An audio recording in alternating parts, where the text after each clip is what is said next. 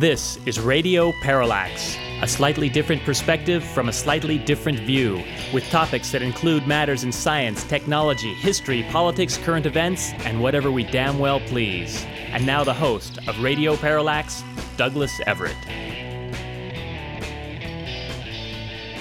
Yes, Mr. McMillan, it's a good thing we do cover topics in science, technology, history, politics, current events, and whatever we damn well please, because today we're going to need them all. What a difference a week makes. There's so much data and information avalanching us to turn a noun into a verb that is just overwhelming. But what we're going to have to do, I think, in this, in this, uh, because so much of this is a little bit gloomy, we're going to have to lighten our load up at some point in the show. So to that end, at the top of our second half, we're going to go to a a long time standby we've had, a guy who's always interesting and always informative, Dr. Howard McKinney. We're going to put 15 minutes of Howard into our second segment because we just need to. Plus, I'm sure, like most of you, you get tired of hearing nothing but my voice. I know I do. Me too. People keep sending these memes around, and some of them are useful. Here's one I like. It says, I think that when the dust settles, we will realize how little we need, how very much we actually have, and the true value of human connection. One can hope so. One uh, joke we referred to, I think, when we first started the show, something like 18 years ago, was one of these you know it's going to be a bad day when, dot, dot, dot. One of them was you wake up face down in the gutter. My favorite was you turn on the television and they're showing emergency exits from the city. I thought of that when I got a local news feed pointing out that a rabid bat had been captured about, oh, a tenth of a mile from where we're sitting at the moment. It revealed that a Mexican free tail bat had been retrieved from a balcony nearby and tested positive for rabies. If my memory serves me correctly, when you're driving over the uh, causeway between Davis and Sacramento on Highway 80, and you do that about dusk, and this huge cloud of bats erupts, I think those are the Mexican free tails. They're obviously in the Bay Area. The report was that to police knowledge, no one had contact with the bat, nor did any animal. The vector control staff members of Alameda County were going door to door to tell people in the surrounding area where the bat was found about the discovery. The piece also noted that rabies is fatal unless a person or animal gets a series of shots soon after being exposed. So, yeah, like we need another potentially fatal virus that can move from animals into humans. I think our plate's pretty full when it comes to that. Of course, this did prompt in my mind the question of um, do the anti vaxxers refuse a rabies vaccination if they're bitten by a skunk or a bat? And no, we don't know the answer to that question. We are acquainted with a few anti vaxxers. I guess I'll put the question to them. Speaking of anti vaxxers, we mentioned on last week's program that there is a dreadful video circulating, and I was reluctant to even name it, but I guess I can now. It's called Plandemic. It's 26 minutes long. It's produced by some off the cuff documentarian who claims he made it for $2,000. It's filled with really, really bad information. You are counseled to not wear a mask, for example. The video implies that all of this social distancing is just going to make things worse. It's it's really bad. It's so bad that apparently Twitter and YouTube have stepped up to ban the video as being contrary to the interests and welfare of the public, which frankly it is. There's a lot of bad science in it. If you've seen it, I hope you will take it with a grain of salt because that is what it deserves. It's it's medically inaccurate again and again and again. And maybe at this point, the less we say about it, the better. But this does illustrate something that is currently going on. And I think it was well summarized by New Scientist magazine that had an editorial and an, essay in um, the current edition titled Good Science, Bad Science. The subheadline is The Pandemic Has Generated a Dangerous Infodemic. Infodemic is a good word. We're going to keep using it. Article by Graham Lawton does point out that amid the pandemic, a secondary epidemic of preliminary, unverified, and misinterpreted research has broken out.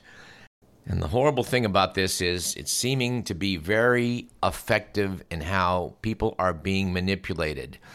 We have uh, commented on this show numerous times about the great danger in the fact that social media, which is where a huge battle is being fought currently, and just other applications of big tech allow them to go in and see what our habits really are and therefore know how to best manipulate us. Another meme that's been sent around, it was a very good cartoon. It might have been from the New Yorker, I don't know. Shows a couple with a cup of coffee talking to one another, and the guy says, Have you seen the news? And the woman responds, I've seen my news. And I must say, this correspondent is currently dumbfounded at how people are perceiving the news because this depends on what news they are plugged into. Said New Scientist once the COVID 19 pandemic is over, investigators will delve into what went wrong and how to prevent similar crises from ever happening again. To which I would add, I certainly hope so, because COVID 19 is not the end of the line. More are certain to come. Magazine said, These must take a hard look at the so called infodemic of poor information that has helped make a bad situation that much worse. And because this show talks about science and politics, we must at this point jump to a statement made just a couple of days ago by the President of the United States, who on May 11th reiterated the false claim that anybody in America who wants a test can get a test. It wasn't true when he said it in March for the first time, and it's not true now. And worse, it's probably not going to be true for quite some time, which is rather critical given the fact that we are loosening restrictions across this nation. And the key to fighting COVID 19 is A, testing, and B, contact tracing as we maintain some reasonable social isolation. We're going to talk at length, I hope, not just in this show, but in the next couple of shows, about this info war going on and the importance of keeping in mind the fact that our president has issues with being truthful. And yet, to their detriment, many people choose to believe him. When last Monday, the president made the same claim about coronavirus testing that he did in early March. He did get implicitly corrected by the Assistant Secretary for Health, Brent Giroir, who is the administration's testing coordinator, who said everybody who needs a test, not as Trump said, wants a test, can get a test. Giroir explained that he was talking about people who are symptomatic with a respiratory illness who need to be contact traced, meaning they have been in contact with someone who has tested positive. But good old Donald returned to his original language saying, if people want to get tested, they get tested.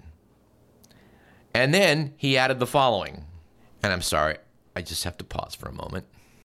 The president added, But for the most part, they shouldn't want to get tested. There's no reason.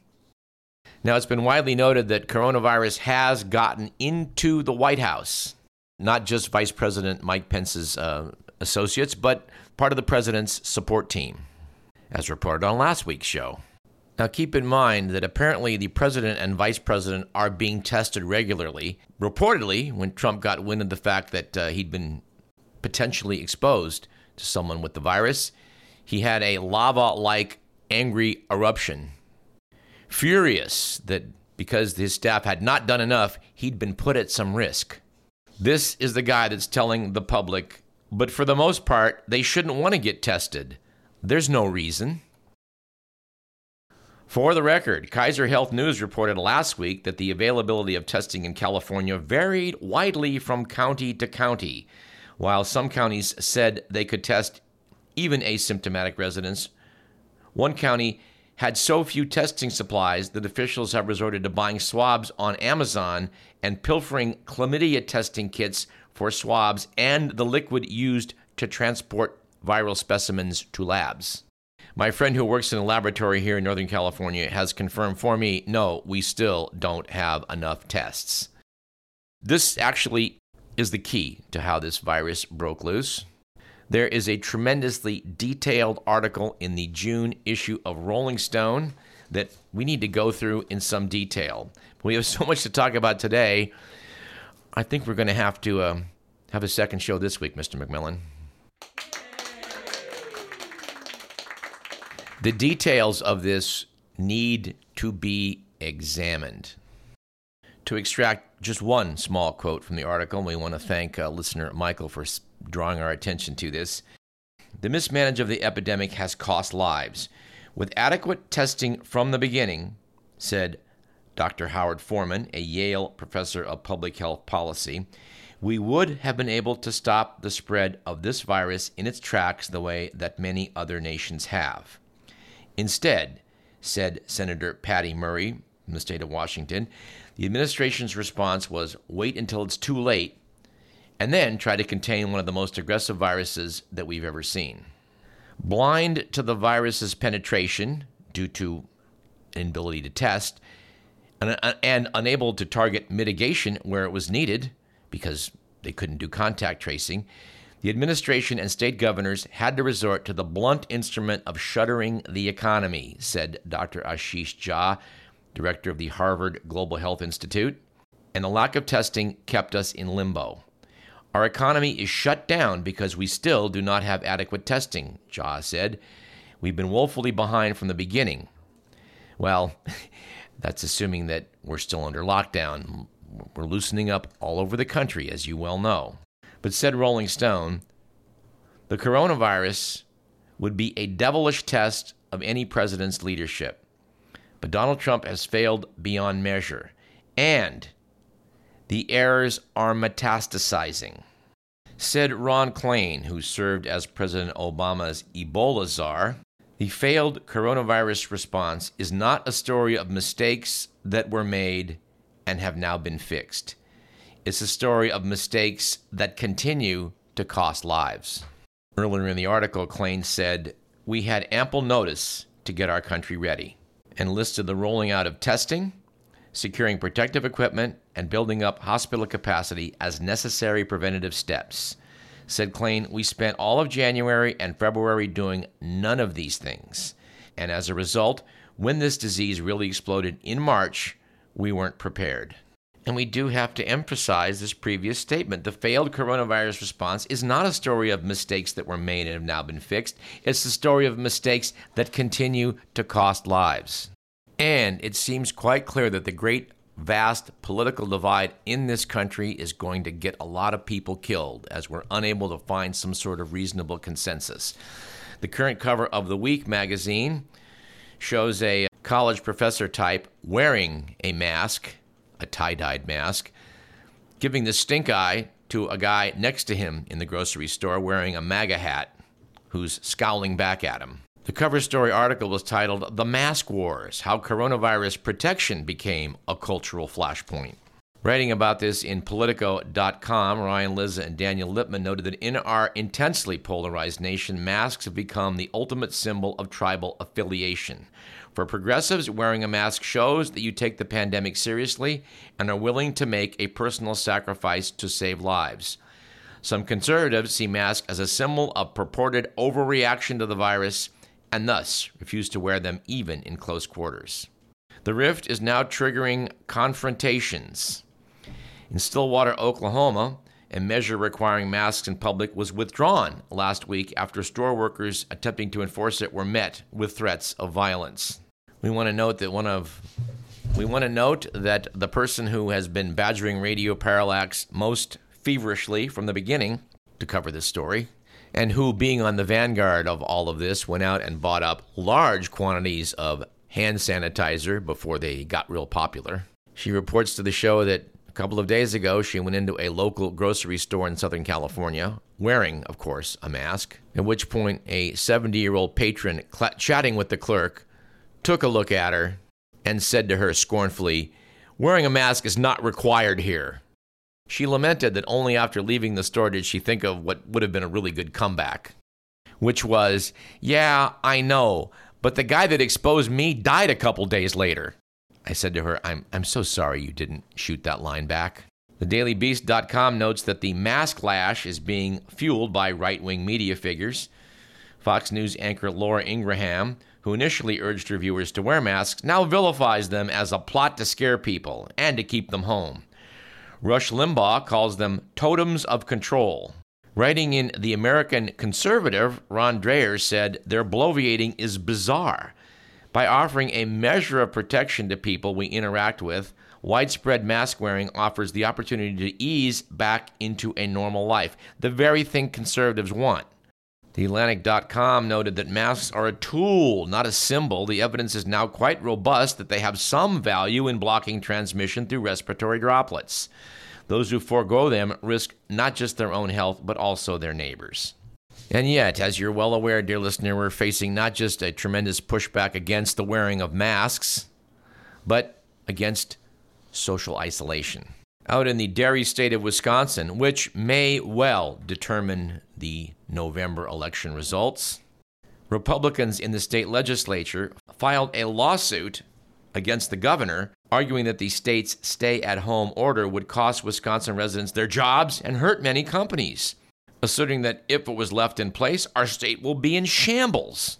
In a 4 to 3 decision on Wednesday, March 13th, the Wisconsin Supreme Court overturned the state's stay at home order, ruling it unlawful and unenforceable in what's being described as a high profile win for the state's Republican led legislature.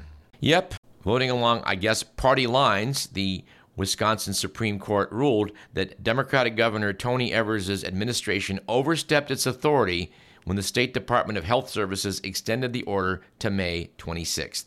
Now, this lawsuit was specifically made against the State Department of Health Services Secretary designee Andrea Palm and other health officials who made the decision in mid April to extend the state's safer at home emergency order. At the same time as the extension, the state loosened some restrictions on certain businesses, including golf courses, public libraries, and arts and crafts stores. But the justices wrote in their decision that an agency cannot confer on itself the power to dictate the lives of law abiding individuals as comprehensively as the order does without reaching beyond the executive branch's authority. They were arguing that we needed a place at the table to make this decision. A decision, of course, they would have opposed. Wisconsin's governor has said this ruling puts our state into chaos. Now we have no plan and no protections for the people of Wisconsin because, in overturning the order, nothing was inserted in its place. This correspondent is well acquainted with a good friend who is a practicing physician in Wisconsin. I put a request to him to comment on this. If he does so before the end of the broadcast, we will I have to confess, we toyed with the idea of, of not talking about coronavirus for this entire show today. That proved impossible. But the fact of the matter is, as we've noted again and again on this program, we're going to get a chance to see how these various experiments around the country and around the world are going to go. And by the end of the month, we should have some very indications of from which direction the wind is blowing. A friend in Florida posted a cartoon showing a couple of miners at work deep in a mine. A bunch of dead yellow birds all around them. One of the miners says, There's a lot of dead canaries. To which the other miner says, They're just anti business. We did hear about one interesting side by side comparison in Croatia. There are two parallel islands of Brač and Hvar, roughly the same size, roughly the same geography, roughly the same population, except that one of them, Brač, had a tourist come in. As they opened up their tourist industry, because it's so important to have tourism, it's the lifeblood of the economy down there. Well, we better get it restarted. They invited a tourist in who has now infected 100 residents of the island with coronavirus. The neighboring island of Hvar has so far escaped. This should be an interesting, you know, controlled study to see how these two different locations fare. We've heard also that over in Korea, which has done a spectacularly good job of managing the infection, well, apparently some dude went into a disco, some infected dude, and he's managed to generate a cluster of something like 100 cases. Fortunately for the Koreans, they're set up to contact trace and test, so there's no reason to believe this is going to cause an explosion in South Korea. We reported on last week's show the article in The Guardian, which was revealing that some of the major anti lockdown groups have links to America's far right. What a surprise! In the meantime, that has been further substantiated. The Washington Post is now reporting that after investigating the sources of advertisements and other efforts to protest lockdown and social distancing measures across American states, many of the seemingly scattered, spontaneous outbursts of citizen activism reflect deeply interwoven networks of conservative and libertarian nonprofit organizations. The Post wrote A network of right leaning individuals and groups, aided by nimble online outfits that helped incubate the fervor erupting in state capitals across the country. The activism is often organic and the frustration deeply felt, but it is also being amplified and, in some cases, coordinated by longtime conservative activists whose robust operations were initially set up with help from Republican megadonors. For example, some Facebook advertisements are funded by a group known as the Convention of States, a project launched in 2015 by the donations of Robert Mercer, the billionaire hedge fund manager, who Vox describes as the creator of Cambridge Analytica and a patron of Breitbart. Anyway, I'm sorry, I think I reported this on last week's show, this article from the Post. I'm getting my article order mixed up here. It's The Guardian that is, that is actually weighed in on this in the meantime. Not that I mind repeating myself on this. But it is The Guardian that has reported since we last spoke to you that leaked audio recordings and online materials obtained by The Guardian reveal that one of the most prominent anti lockdown protest groups, American Revolution 2.0, has received extensive assistance from well established far right actors with some extremist connections. The pages reviewed by The Guardian featured content promoting deep state or anti China conspiracy theories anti vaccination beliefs, and denialism about the dangers of COVID 19, which sure as hell reminds us of the pandemic video. I'd bet a hundred bucks that whoever put that documentary together has been contacted by some of these groups The Guardian is reporting on. I don't have any proof of that, but it's just my strong hunch. Since that video also promoted deep state anti China conspiracy theories, anti vaccination beliefs, and denialisms about the danger of the virus. Article in Vox, which I would note is endorsed by Peter Dale Scott, one of the first to coin that phrase of the deep state in relation to the American political hierarchy, clarifies the fact that while Peter originally coined that term to refer to elements of the military industrial complex and Wall Street and their undue influence on American government and society, something we would regard as a valid concept, has been hijacked by these far right elements. Looking back on it, I sort of think that Peter Dale Scott perhaps shouldn't have gone on Alex Jones's program. The right's pretty clever about um, taking something that has truth in it and turning it around. In the second half of today's program, we'll at least take a brief look at how the Me Too movement is being used against Joe Biden. As we close this segment, we urge all of you to Find the article in dailykos.com. Daily Kos dug up two 60 Minutes episodes, one I think from last week and one from 2004 that should be viewed. The most recent episode outlines how Trump has defunded the NIH pandemic research because its head wouldn't go along with his Chinese conspiracy theory. The brief text by Britt McCandless Farmer notes that several U.S. officials, including Florida Republican Re- Representative Matt Gaetz, who raised suspicions about the Wuhan Institute of Virology, and got that followed up by a reporter mischaracterizing key details of the NIH grant to researcher Robert Daszak during a White House press conference, which resulted in President Trump saying he would check and if any U.S. funds had been granted to the Wuhan Institute, and if so, he said they would immediately be terminated. Well, the virologist whose funds got terminated was the guy who's been studying how it is bats have been transmitting viruses to other animals and then on to humans. Anybody imagine that's the kind of research we need more of right now? We're out of time, but Mr. McMillan, see if you can't run a 30 second clip from the January 21st, 2004 episode of 60 Minutes. Is there a way to know that this virus, SARS CoV 2, emerge from the wild into the human population, or has that not been proven yet? Well, I'm a scientist, and what I do is I look at the evidence uh, around a hypothesis. There is a huge amount of evidence that these viruses repeatedly emerge into people from wild animals in rural areas through things like hunting and eating wildlife. There is zero evidence that this virus came out of a lab in China. Does the Wuhan Institute of Virology, to your knowledge, have this virus in its inventory? No. Why do you say so? Uh, the closest known relative is one that's different enough that it is not SARS CoV 2. So there's just no evidence that anybody had it in the lab anywhere in the world prior to the outbreak. I've called on Secretary Azar to immediately halt this grant to the Wuhan Institute of Virology. They have not been honest, and at worst, they've been negligent to the point of many, many deaths throughout the world. Dishonest and negligent allegations have now ended EcoHealth's carefully reviewed research designed to stop pandemics. Representative Matt Gaetz wore a gas mask on the floor of the House to lampoon the crisis. This was back in the beginning of March, weeks before masks were common. Peter Daszak, whose researchers wear masks to shield them from viruses in the wild, says his team is now facing layoffs. This politicization of science is really damaging. You know, the conspiracy theories out there have essentially closed down communication between scientists in China and scientists in the US. We need that communication in an outbreak to learn from them how they controlled it so we can control it better. Um, it, it's sad to say, but it will probably cost lives.